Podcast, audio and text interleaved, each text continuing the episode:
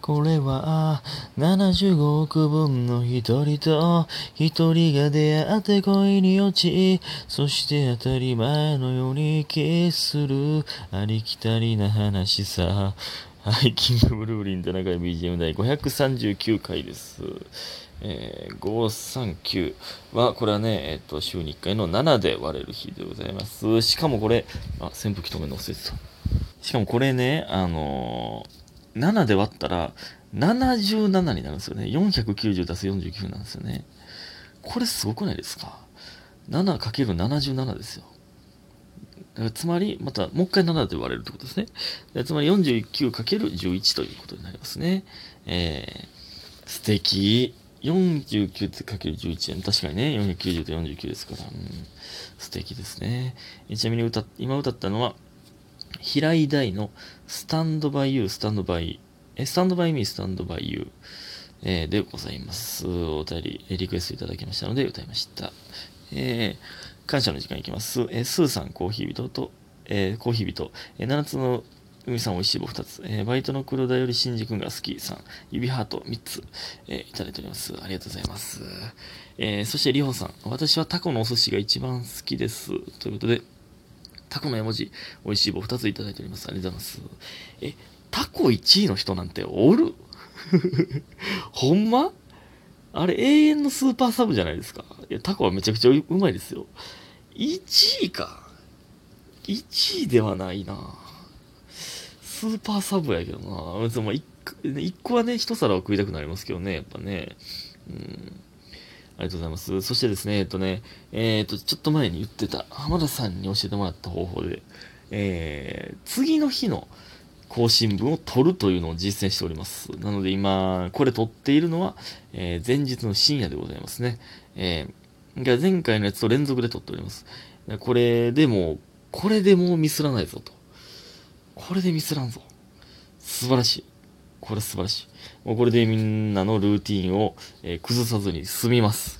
えー、えー、で、時々ね、調子に乗って2つ更新したりとかも全然できるんじゃないかなと、僕は思っております。はい。この調子でいきたいですね。えー、で、えっと、お便りいきます。えー、リルリルさんですね。えー、田中さんお疲れ様、お疲れ様です。平井大さんのスタンバイミスタンバイユーって曲に、えー、最近ハマってて、ぜひ田中さんに歌ってもらいたいです。よろしくお願いします。ということで、美味しい棒と元気の玉いただいております。ありがとうございます。これね、結構前にいただいたお便りですけども、えー、なので今日歌いました。ありがとうございます。えー、そして、えっ、ー、と、田中ま、た、た、田中まさん。だだだだい、これ、TikTok かなんかの歌やな、これ多分。だだだ大統領になったらね、まずは翔太くんを捕まえます。ということで、えー、TikTok で流れてくる謎の歌やね、これ多分。だだだ大統領になったらね、まずは翔太くんを捕まえます。なんで捕まえんねん、ほんで。なんで悪い、悪いことしてへんのに。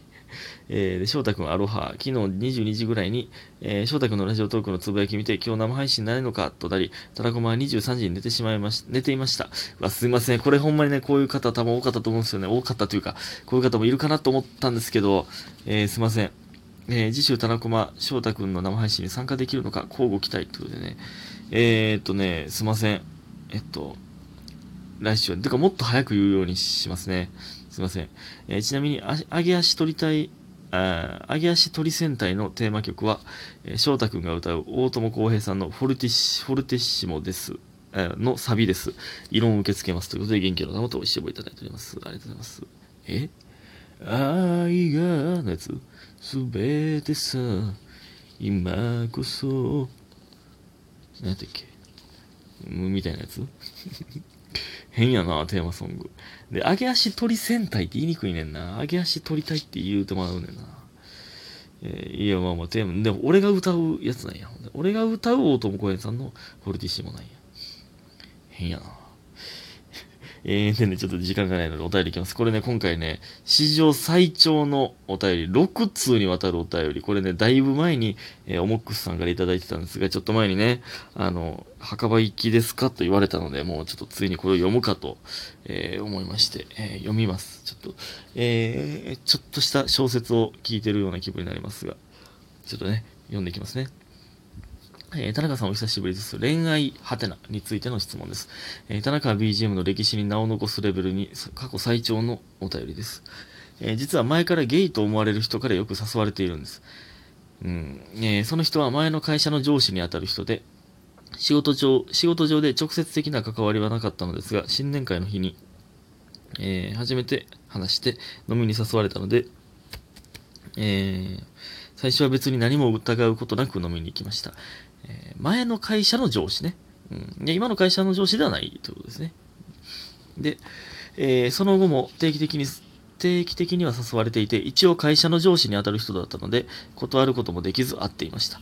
えー、でも僕に対するサービスにだんだん違和感を感じてきて、もしかしたらこの人はゲイなんじゃないかと思い始めました。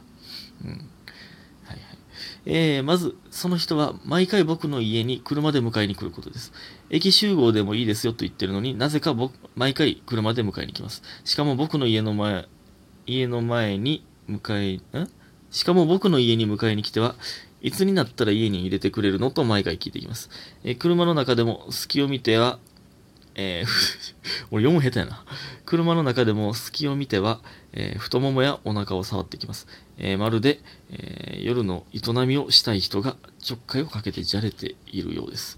えそれからバーに連れて行ってもらった時です。僕がバーに行きたいと言ったのですが、小さなバーを想像していたら、まさかの梅田の一等地にあるホテルの最上階にある夜景が綺麗なバーに連れて行かれました。そこでもちょっとした違和感を感じました。まあまあ、これはね、まあ、その人が、まあめっちゃお金持ちやったらそれが当たり前なのかもわかんないですけどね、その、まあバーの場所とかはね。まあ確かにその、まあ毎回家に迎えに来てくれるのはなかなかね、うん。まあまあ、ちょっと優しすぎますね。で、まだまだあります。次にホテルに泊まった時です。えー、もともとその日はホテルで飲み直す予定だったのですが、部屋に入るとすでに部屋は暖房で暖かくされていて、しかも大量のお酒が机の上に用意されていて、えー、どれでもどれでも好きなの飲んでと言われました、えー、気持ちとしては嬉しかったのですが、普通男同士の飲みなんて一緒に近くのコンビニとか行って適当に何本か買う、えー、みたいな感じじゃありませんか。えー、まるで好きな女の子にサプライズをしたい男のような感じがしました。まあ、これはね、あのま、ちょっとね、オモクさんが、あの、ゲイなんじゃないかとかなり思ってるからこそ思う。まあまあ、でもまあまあ、うん、まあまあまあ、確かにね、ちょっとは、すごい用意されててるなとは思いますね、確かにね。うん、できるだけフラットに、えー、見ていきたいですね、これはね。えー、ホテルで飲んでいる時も、また隙を見て、えー、ボディタッチをしてきたり、えー、夜の営みを、に持ち込みたい人のようにくすぐってきたりします。まあまあまあ、わからんけど。えしかもその日は仕事終わりの集合だったので、お互い電車で来ていたのですが、えその人はわざわざ朝早く起きて、一旦帰って、車でホテルに戻ってきて、僕を車で家まで送りました。これは気持ちとしては嬉しいのですが、えー、会社の後輩にわざわざそこまですると思いました。私、これはすごいな。えー、だからホテルで2人で寝てて、2人とも電車やったけど、わざわざ、えー、ささっと朝、早朝に起きてて、車を取りに帰って送ってくれたんでしょう。これはすごいですね。うん。えまだ半分です。あと、前に飲みに行った後に、お風呂に行こうと言われて行ったのですが、えー、一緒にお風呂に入っていて僕と話しているときなぜか僕と目線が合わず、僕の斜め下をずっと見ていました。女性は胸を見られたらわかるとよく言いますが、僕もその気持ちが分かった、えー、よく分かったようでした。あと、ゲイだと思い始めて、思い出したことがありまして、僕が前の会社に勤めているとき、男性社員十数名で、えー、おっぱぶに行って、えー、その時もその人はいたのですが、その人だけ女性の胸を触っていなかったんです。普通にそういう場に行ったら男なら触りますよね。それはわからんけど、僕は行ったことないんで、その、どういう場なのかもわからないですけど、その、僕はですけど、その、男友達の前でよう触らんな。ほんまに。僕はですよ。